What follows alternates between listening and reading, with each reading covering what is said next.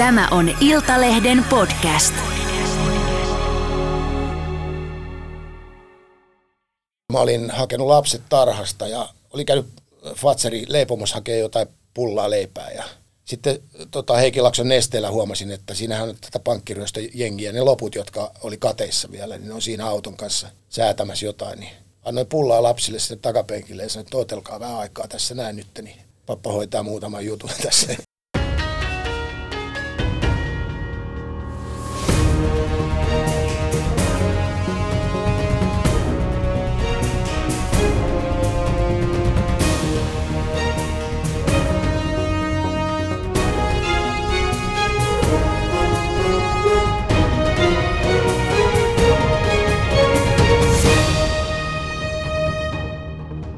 Tämä on Ammattina rikospodcast. Minä olen entinen rikosylikonstaapeli ja huumekyttä Kale Puonti.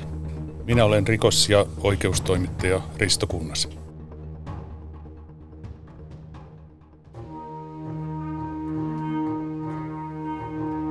Harri Talvikangas toimi rikosylikonstaapelina pääkaupunkiseudulla ammatti- ja taparikosten valvonnassa yli 35 vuotta – Talvikangas oli mukana monissa suurta julkisuutta saaneissa rikostapauksissa.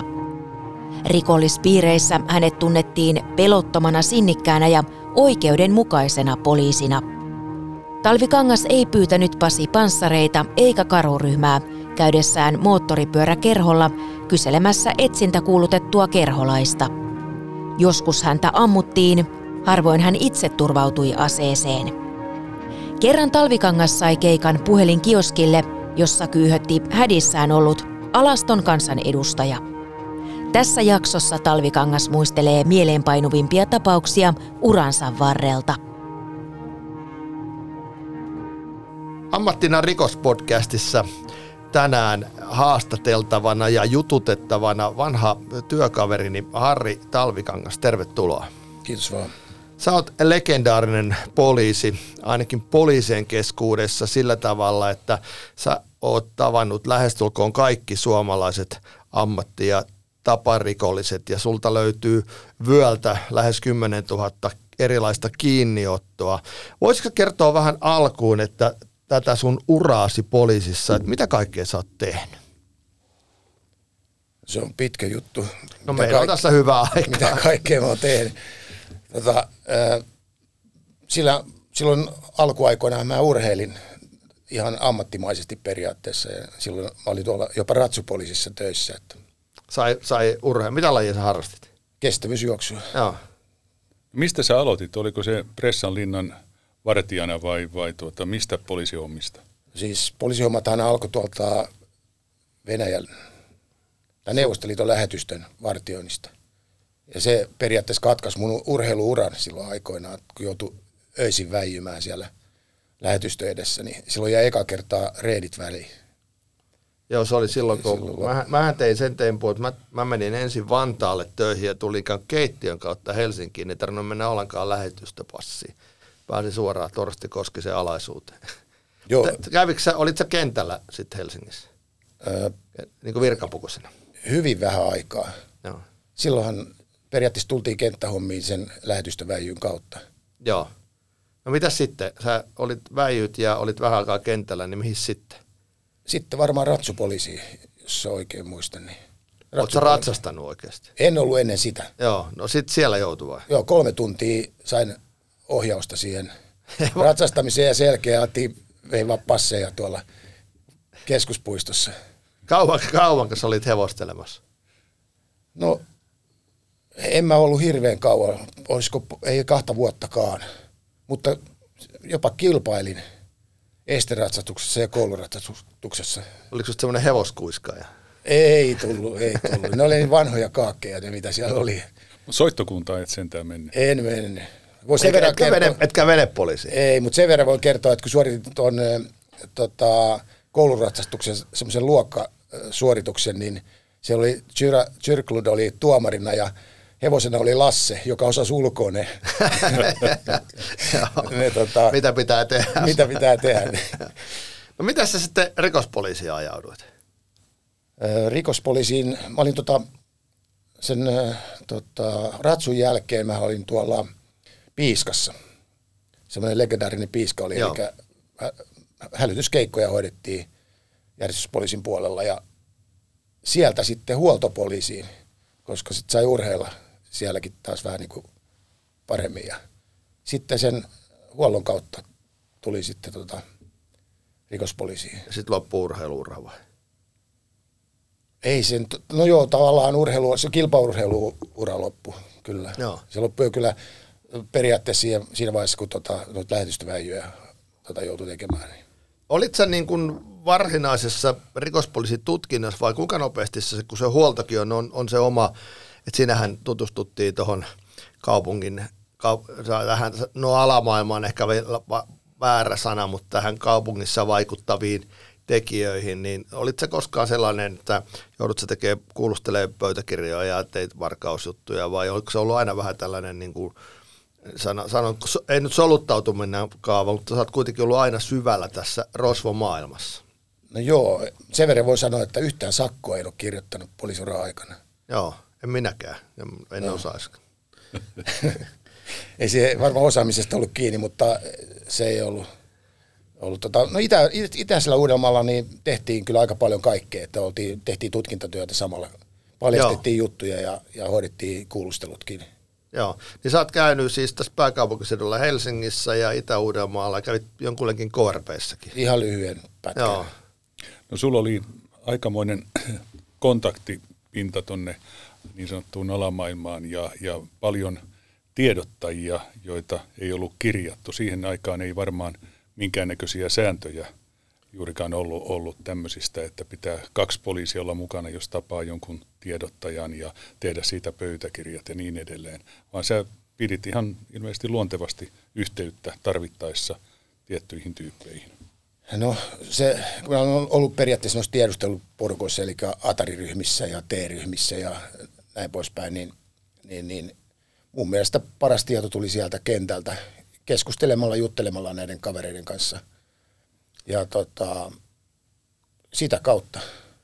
niin mä oon, se legendahan elää tuolla edelleenkin Pasilassa, että kun muut suunnittelee näihin moottoripyöräkerhoihin niin semmoisia isompia atakkeja, niin sä yleensä kävit soittamassa ovikelloa ja kysymässä, että, että löytyykö täältä kaveria, että olisi, olisi kysyttävää. Joo, se oli mielenkiintoista. Mä olin yhdellä, Harrihan johti tätä Helsingin niin sanottua nyrkkiä, tämmöistä erikoisryhmää ja joskus pääsin seuraamaan niiden toimintaa. Ja keikalla oli esimerkiksi, piti joku etsintäkuulutettu kerholainen löytää, niin mä ajattelin, että mitähän nyt tapahtuu, että otetaanko aseet mukaan ja, ja, ja mennäänkö miten sinne sisään, niin sen sijaan, että olisi ollut mitään pasipanssareita tai, tai karhuryhmiä siinä, siinä taustalla tai edessä, niin Harri ajoi oven eteen ja jyskytti oveen ja sitten kun tulee joku avaamaan, niin vaan morjens, että, että onko sitä näkynyt ja jättäkää tietoa, että me kaivataan sitä. Ja se oli ihan sillä ohi. Sillä Harilla oli semmoinen aika rento, rento ote tähän,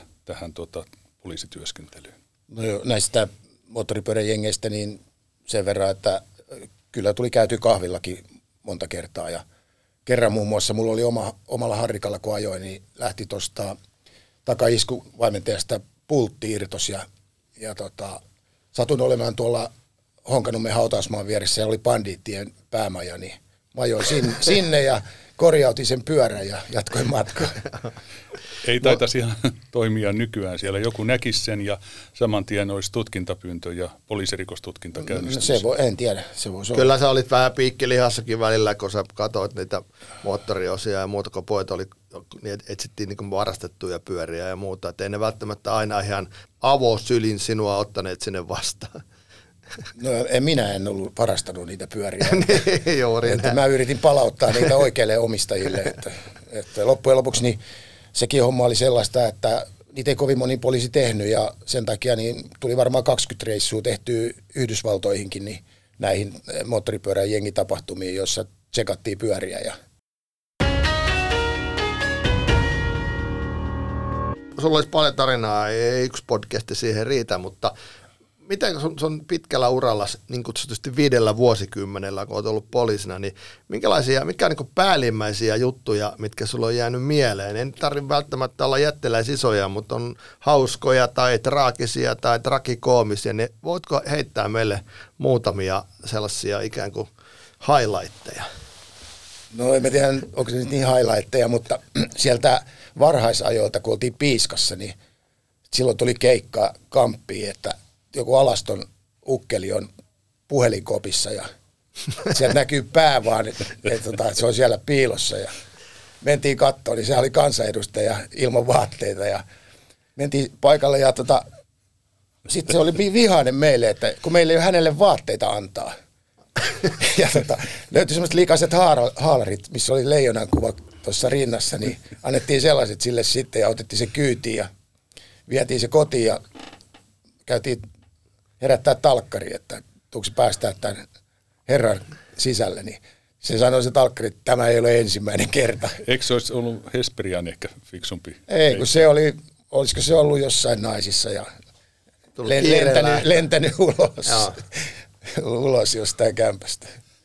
No joo, toi on, toihan on ihan selkeästi lööppikaumaa. Risto ei kirjoittanut sitten kuitenkaan. Ei, se ei, ei, ei, ei, ei, ei, No toi on tapahtunut silloin joskus 70-luvun lopulla, 80-luvun alussa. No se oli just siinä, kun mä olin tulossa hommiin, että en, en vielä päässyt käsiksi noihin. Joo.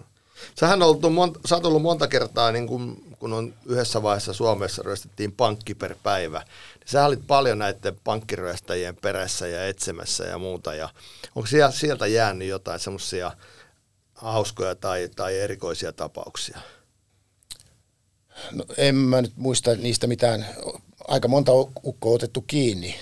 Mä en, niitä joskus laskettiinkin, että monta me saatiin niistä, niistä tota, iso osa otettiin kiinni, jotka oli tehnyt pankkiryöstöä. Kun se oli semmoisia, jotka oli tehnyt jopa kymmenen Joo. pankkiryöstöä, niin siitä tulee aika, aika nippu sit näitä, näitä juttuja.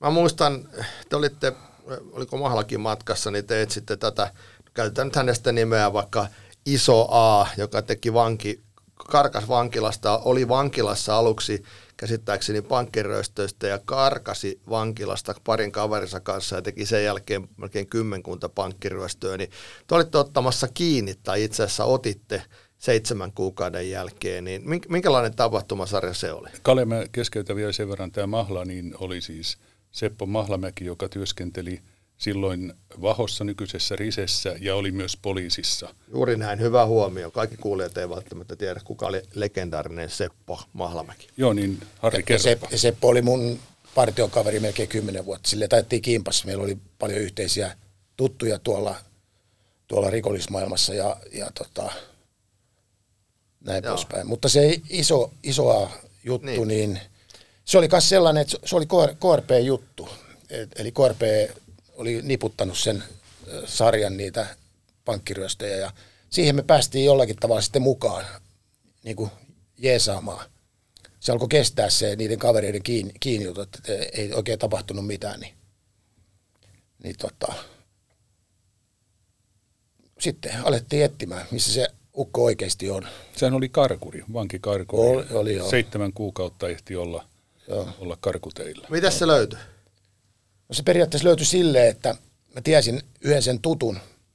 Ja sen tutun tuttu oli sellainen, jonka mä nappasin kyytiin ja vein tuonne Vantaan poliisiasemalle ja juteltiin siellä hänen kanssaan siitä, siitä isosta aasta, että olisiko hänellä mitään havaintoa. Ja kuinka ollakaan, niin tällä kaverilla oli, oli havaintoja, että semmoinen henkilö, joka oli isonaan hyvä kaveri, niin hän oli sitä kuskannut tuonne Mellumäkeen. Ja sitten alettiin järjestelee postausta sinne Mellumäkeen ja yritettiin selvittää, että missä se kaveri voisi olla se iso A. Ja kerättiin porukkaa. Meillä oli tätä Helsingin tota, Atari-porukkaa oli autossa siinä Mellumäen vanhalla ostarilla ja kuinka ollakaan me eteen tuli taksia.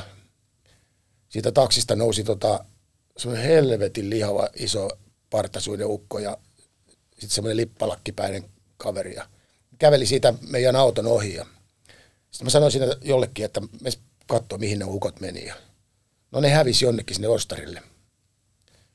Ja siinä vaiheessa oltiin suunniteltu sitä jo, että mennään saada, saada tota isännöitsijätoimistosta semmoinen tila käyttöön. Ja se oli ikkunat niin korkealla, että piti hakea tikkaat. Ja tota, purkauduttiin siitä autosta ja mä lähdin hakemaan niitä tikkaita ja lähdin kävelemään tikkaiden kanssa kohti sitä isännöitsijätoimiston tilaa. Ja kuinka ollakaan tämä tota, iso, isomahainen ukko ja sitten tämä lippalakki kaveri, niin käveli semmoisen kallion päällä siellä talojen välissä. Ja mä katsoin sinne 30 metrin päähän sitä partaukkoa, että perhana kun on tutunnekset silmät. Ja heitin, heitin siinä ihan vaan tommosen, että hei, mitäs, mitä arska? Ja kuinka ollakaan, niin iso, isoa moikka sitten, mitäs tässä? se paljasti itsensä. Tunnistiko se sua? No tunnisti se sitten, kun mä tik, tikkaat lähti ja otin tota, virkaaseen esille ja käskin ne maahan molemmat. Ja, Joo. ja tota, se, oli, se oli sitten siinä. Iso arska jäi kiinni sen lippalakkiukon kanssa. Mutta tulisi tässä niin, että KRP oli siis seitsemän kuukautta yrittänyt saada isoaata kiinni ja, ja tuota, niputtanut näitä keissejä ja ei ollut tullut tulosta ja heitti ne teille, että kattokaa löydättekö te. Ei kun kimpassa me tehtiin okay. niiden kanssa, kimpassa me tehtiin niiden kanssa sitä hommaa. Kyllä. Oli jotain juttuja, siinä oli, siihen aikaan tuli tota noi, oli NMT-puhelimet ja tuli uudet GSM-puhelimet ja sitten jostain oli saatu tietää, että sillä isolla alalla on GSM-puhelin.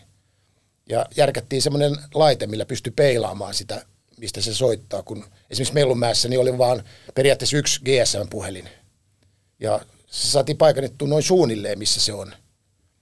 Ja ennen tätä varsinaista kiinniottoa, niin, niin meillä oli yksi toinen ö, isännöitsijä tota, toimiston tila käytössä ja sin, sieltä oltiin katsottu sinne lähitaloihin ja näin poispäin. Niin oltiin nähtykin sellainen iso, isomahainen partaukko siinä naisen kanssa parvekkeella röökillä ja ei me tiedetty silloin, että se on se iso A. Sitten meni päivä kaksi, kun tapahtui tämä varsinainen kiinniotto. Sä oot tehnyt näitä kiinniottoja isona lisäksi ja kansanedustajan lisäksi. Jossain oikeudenkäynnissä sanoit, että, että sulla, sä oot varmaan kymmenessä tuhannessa tapahtumassa ollut mukana, milloin otettu joku kiinni tai tarkastettu tai muuta, niin, niin tota, onko sulla sieltä jotain sellaisia tapahtumia, mitkä on jäänyt erityisesti mieleen? Muistaako niitä enää vai meneekö ne niin kuin sekaisin nämä kiinniotot, niitä on niin paljon? No eipä, eipä niitä ihan hirveästi muistele näitä näit juttuja, että niitä on niin mone, monenlaisia.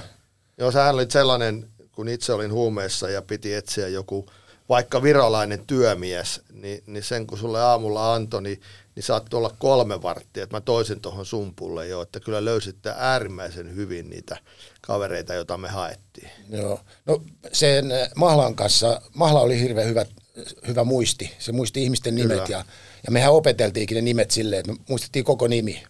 Ja Mahla muisti rekkaritkin vielä niihin autoihin, millä ne rosvot ajeli. Joo. Mä voisin siitä kertoa semmoisen hauskan tapauksen, kun murhaispesä murhaaja oli kateissa. Ja tota, Kalliossa oli joku kämppä, Mahla tiesi, että semmoinen kämppä voisi olla hyvä. Mennään katsoa, onko se siellä. Ja... No, sinne me mentiin sinne kämppään ja se oli kaiken näköistä rupua täynnä se kämppä sitten. Ja, ja tota, ei me ei nähty sitä murhaispesä murhaajaa siellä. Ja oltiin lähes veke, niin Mahla käytyi siinä ovella takaisin. Ja, ja tota, hänen mielestään se sohva oli jotenkin erikoinen. Ja kurkattiin sinne sohvan taakse, niin se oli siellä sohvan selkänojan sisällä se murhaisperämurhaaja. Et sekin saatiin kiinni, vaikka oli jo, oltiin jo lähes pois sieltä kämpästä. Ja ne. siinä ei mennyt varmaan tuntiakaan siitä, kun lähdettiin Pasilasta, kun ajateltiin, että käydään koppasessa se ukko pois. Niin se oli kaveri, joka oli tappanut kaverinsa ja jemmannut sen murhaispesään. Niin silloin joskus Joo. iät ajat sitten. Joo. Näissä äh, kiinniotoissa niin sä et välttämättä aina käyttänyt ihan, sanotaanko, konventionaalisia menetelmiä, vaan käytit semmoista luovuutta, jolla, jolla tota, saatiin, saatiin tota paljastettuja, paljastettua keissejä ja löydettyjä henkilöitä. Tuleeko tämmöisestä mitään mieleen? No joo, Hämeentiellä oli sellainen tapaus. Se tuli ihan, me oltiin liikenteessä kaverin kanssa ja poliisiautolla ja tota, tuli Helan kautta ilmoitus, että Hämeentiellä kaksi tummaa poikaa, afrikkalaista poikaa, niin tappelee keskenään. Niillä on jotain kinaa siinä ja mentiin, mentiin katsomaan, niin siinähän ne kinasteli Hämeentiellä ja se isompi kaveri väitti, että tuolla toisella on pilveä, että se myy pilveä täällä. Ja tota, no tsekattiin sen pienempi kaveri siitä ja kuinka ollakaan, niin sillä oli Heikin levy taskussa pilveä. Ja tota, Heikki on 100 grammaa näille kuuntelijoille. Joo, kyllä. Ja sitten tota, kiiteltiin sitä isompaa kaveria, että kyllä se nimikin kävi siinä mielessä, että, että tosiaan kertoi nimensä, kysyttiin, että kuka sä oot ja näin poispäin. Ja sitten innostuttiin niin paljon, että lähti se Heikki miehen kanssa liikenteeseen ja, ja ajateltiin, että selvitetään, että missä se, mistä se on tullut tänne ja mistä tämä kama on kotosi. Ja hetki juteltiin sen pojan kanssa, selvisi, että se on tullut metrolla sinne Hämeentielle ja sitten tarkemmin, että mistä, miltä asemalta se on tullut kyytiin ja metron kyytiin. Ja selvisi, että se on Mellunmäestä tullut kyytiin. Mentiin sinne Mellunmäkeen ja sanottiin, että turvallisuussyistä me, ei, me kävellään sun perässä, että kävelet sinne asuntoon nyt, mistä sä oot tullut. Ja sehän niin se kuvitteli me... koko ajan, että tiedätte sen. No se luuli jo, että me tiedetään. ja mentiin sinne kämppään ja sehän ha- haisi, tota, se haisi pirille se kämppä no. ja hillittömästi. Ja kuinka ja olla... Amfetamiinille. Amf- amfetamiinille, joo tai piitille. Niin. Ja tota, kuinka ollakaan, niin siinä keittiössä pari kilopussia piriä ja sohvan sisältä löytyi viisi kiloa pilveä.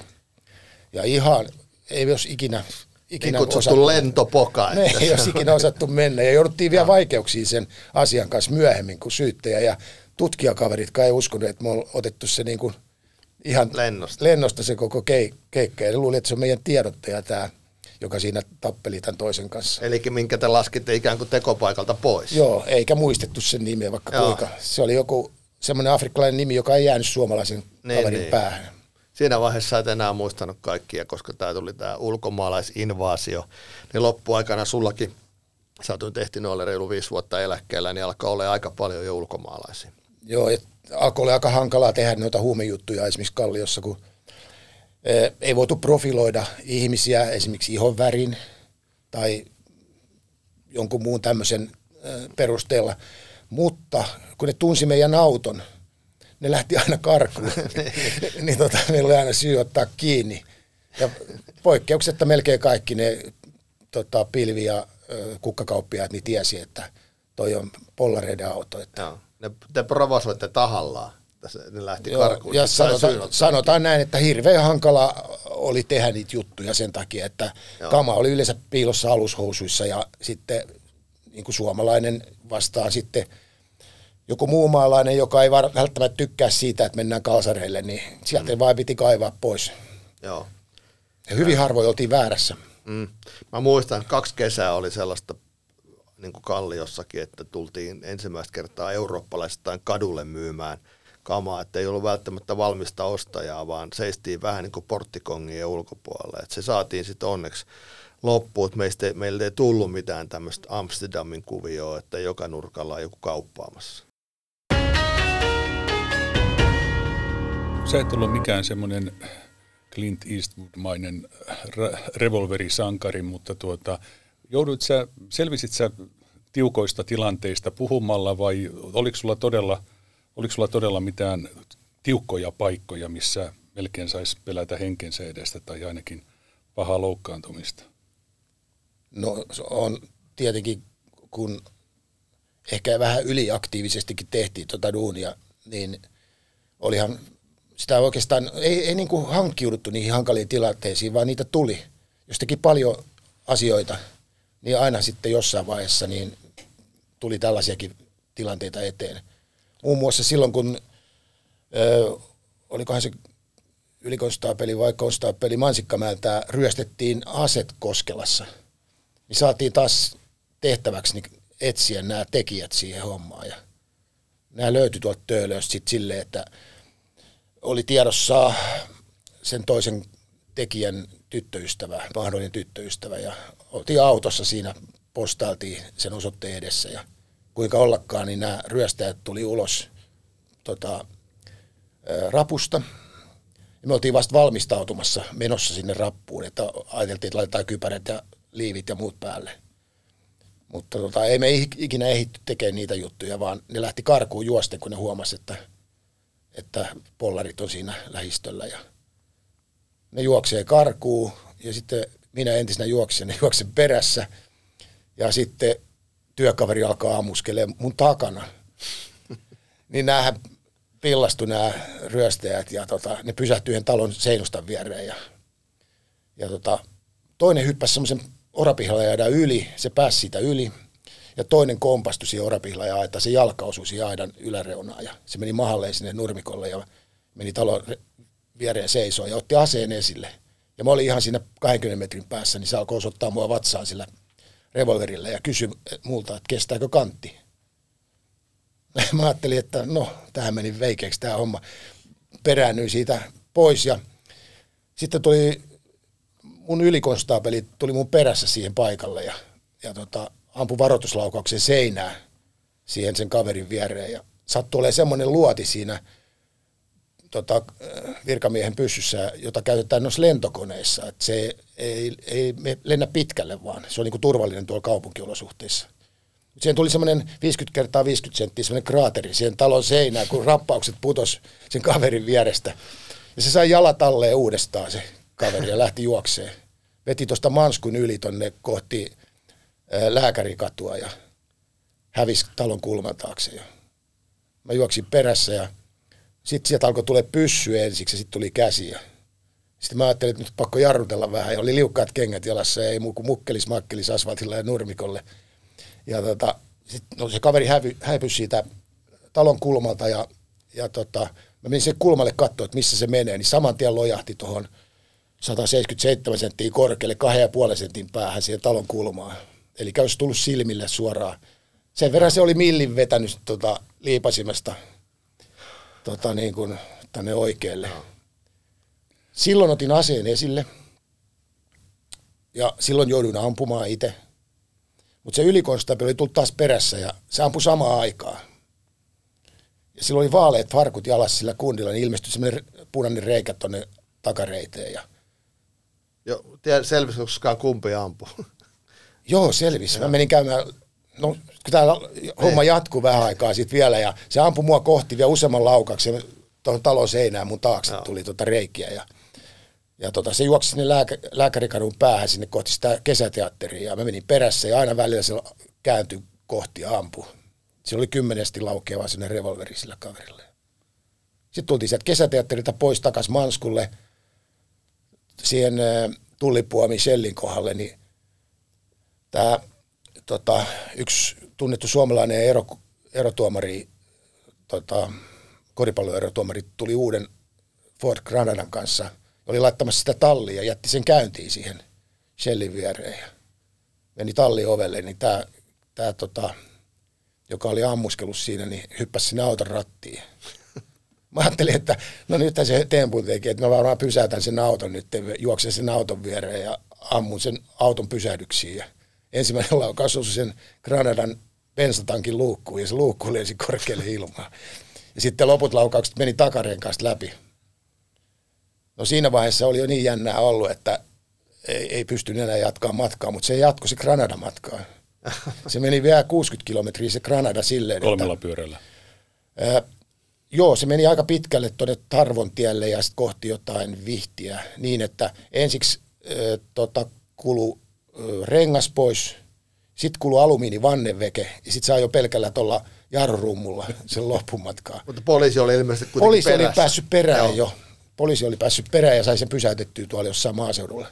Sullahan on nyt kun kaikki poliisit ja eläkkeelle jääneet poliisit on tehnyt muistelmia, niin kyllähän yhdet Harri Talvikankaan muistelmat pitäisi ehdottomasti olla. Mulla on käynyt yhden kerran, mä heti myönnän syyllisyyteni, että otettiin kaveri kiinni, yksi raikku ja, ja tota, tuotiin se Pasilan poliisitaloon ja sitten ruvettiin ratsaamaan sitä, niin se antoi sel- selkänsä takaa aseen siellä, että ei ollut löydetty vasta kuin sumpulle. Niin mm. Oliko se joskus mukana sellaisessa, että kun pankkiröistejä otettiin kiinni aika verekseltään, niin se luovutti sen tekoaseen sitten vasta sumpulla. Että se, kun meillä tuolla kentällä ratsailtiin niitä, niin aina, aina kaikki tavarat ei löytynyt. Joo, ei, jo, jo, tuommoisia juttuja varmaan tota, tota, aika useinkin loppujen lopuksi käynyt. Ja mä sain ihan hirveät huudot, kun mä olin antanut sen pokan noille tuolle järjestyspoliisin partille, olin ottanut sen kiinni ärkioksista yksin.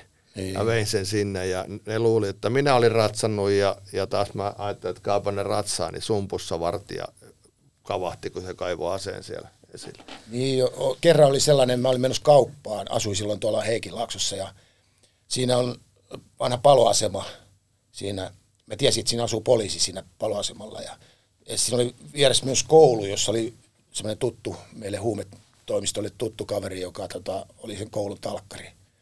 Niin mä kävelin sitä Heikinlaakson tietä kauppaa kohti, niin mä näin, että jätkät siinä sählää aseen kanssa, pitkäpiippuisen revolverin kanssa ja mä menin siihen sitten ja nappasin sen pyssyn pois pojilta ja, ja tota, talutin ne sinne, sen pyssy kädessä, niin sinne paloasemalle ja sai sen, siellä oli se pollari sitten, niin soitettiin oikeat poliisit paikalle ja, ja tota, kuinka ollakaan, niin sillä pyssyllä oli te, yritetty tehdä henkirikos, eli se oli tapoyritys, yritys tota sit selvisi siitä, siitä jutusta. Ja se oli ihan tuosta niinku lennosta, Joo. kun ei mieltänsä malttanut. Mutta eikö tässä ollut sama tässä isoa jutussa, että sä olit lasten kanssa liikenteessä ja näit niitä muita pankkiryöstäjiä no joo, se, joo, se muu jengi oli sellainen, että et, tota, mä olin hakenut lapset tarhasta ja oli käynyt Fatseri leipomassa hakee jotain pullaa leipää ja sitten tota, Heikilakson nesteellä huomasin, että siinähän on tätä pankkiryöstä jengiä, ne loput, jotka oli kateissa vielä, niin ne on siinä auton kanssa säätämässä jotain, niin annoin pullaa lapsille sitten takapenkille ja sanoin, että otelkaa vähän aikaa tässä näin nyt, niin pappa hoitaa muutaman jutun tässä. Soitin taas pollarit, oikeat pollarit paikalle ja, ja tota, ne nappasi se jengi, loppujengi siitä Heikilakson nesteen pihasta. Kävi tuuri siis. Joo, no mutta hyvälle meille aina välillä tuuriakin. Onko oliko, oliko vaikeaa, sä oot nyt ollut seitsemän vuotta kohta eläkkeellä, niin kun sulla on ollut tuommoinen äärimmäisen hektinen, sä oot ollut ääri, monissa tapahtumissa, isoissa jutuissa mukana, niin heittäytyä sitten oloneuvokseksi. Onko, onko sulla tullut mitään henkistä krapulaa siitä, että rosvomaailmasta ikään kuin tota, maastopuku päälle ja mettälle? No ei, ei ole tullut mitään ongelmia. Sen, sen ei ole, töihin ei ollut yhtään. Sattuneesta syystä töihin ei ollut mm. yhtään hinkua. Ymmärrän. Ja, ja tota, että tämmöinen tilanne Joo. vaan. Miten tota, eläkkeellä ollessasi, niin onko sulla koskaan sormet syyhynyt siihen, että kun sä näet jotain tapahtuvan tai näet jonkun henkilön, jonka tiedät, että ei pitäisi olla kalterien ulkopuolella tai jotain, niin onko sun tehnyt mieli puuttua asiaan tai soittaa, soittaa tota, entisille kollegoille tai vai oot sä, antanut, niin kuin, oot sä sulkenut vaan silmäsi? Tota, si- siinä on vaan semmoinen tilanne, että jos sitä sitä näkee niin paljon. Mä saatan olla y- ehkä yliaktiivinen tuommoisten asioiden suhteen, että, että kyllä mä joudun, joudun vähän niin kuin miettimään, että mitä mä tämän asian kanssa teen. Jos mä oon kaupan jonossa ja mä tiedän, että tuossa on semmoinen kaveri, jota on haettu monta vuotta jo, niin saatan sille kaverille sanoa, että terve, muistatko. mutta se aiheuttaa säpinää siinä kaverissa. Toivottavasti tekee joku virhe, mutta en mä, en mä ala sitä ottaa kiinni siitä. Niistä tulee niin paljon tulee ongelmia. Että kyllä jossain ruokatauolla täällä Pasilassakin, niin, niin, niin vanha poliisiaseman vieressä, niin sielläkin ruokatauolla, jos saat puuttu johonkin juttuun, niin tota, ongelmia sitten tuli. Siinä oli yksi kaveri kerrankin, niin tota, siinä oli kaksi tuommoista mäyräkoiraa, ja se meni kassan ohi. Kassa yritti ottaa sitä kundia kiinni, ja se juoksi vaan siitä läpi, läpi sitä kassan vierestä. Yksi tota, mäyräkoira putosi siihen lattialle ja pullot hajosi ja jätkä ulos sieltä kaupasta ja minä perässä. Sitten me kierretään tuolta keskuspuiston kautta sieltä Pasilan taloja, enkä me tiedä yhtään me osoitetta, että missä mä menen. Ja saa sen kaverin kiinni, kun se menee talon ekasta kerroksen lasioven taakse jemmaa, tai niin piiloon ja pistää oven kiinni, pitää kiinni siitä oven kahvosta ja huutaa siellä jollekin naiselle, että tuo avaa ovi, tuo avaa ovi. Ja tota, no mä riuhtasin kunnolla ja tota, saa sen oven auki ja, ja, ja samassa se kaveri syöksyy siellä ekan kerroksen kämppää sisään. Mutta siinä matkalla niin käy silleen, että mä törmään siihen oveen niin, että se kaveri jää sen oven ja karmin väliin ja putoaa sinne eteisen lattialle. Mutta taas sellainen tilanne, että oli kysymys sellainen kaveri, joka, joka on tehnyt tuommoisia törkeitä pahoinpitelyitä aikaisemmin ja näin poispäin, niin siellä tuli hässäkä siellä asunnossa sitten myöhemmin. Niin, niin. se nainen antoi sille veitsen ja se yritti lyödä mulla, mua sillä veitsellä.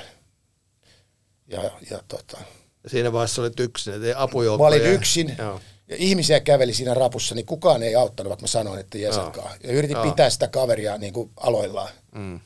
Joku tämmöinen kamakäyttäjä, niin vaikka kuinka väännät kättä ja muuta, niin ei se tunne mitään. Se on just näin. No, sulla on kyllä sattunut ja tapahtunut ja tästä, tästä voitaisiin puhua vaikka kuinka pitkään. Onko Ristolla tähän loppuun joku naseva kysymys?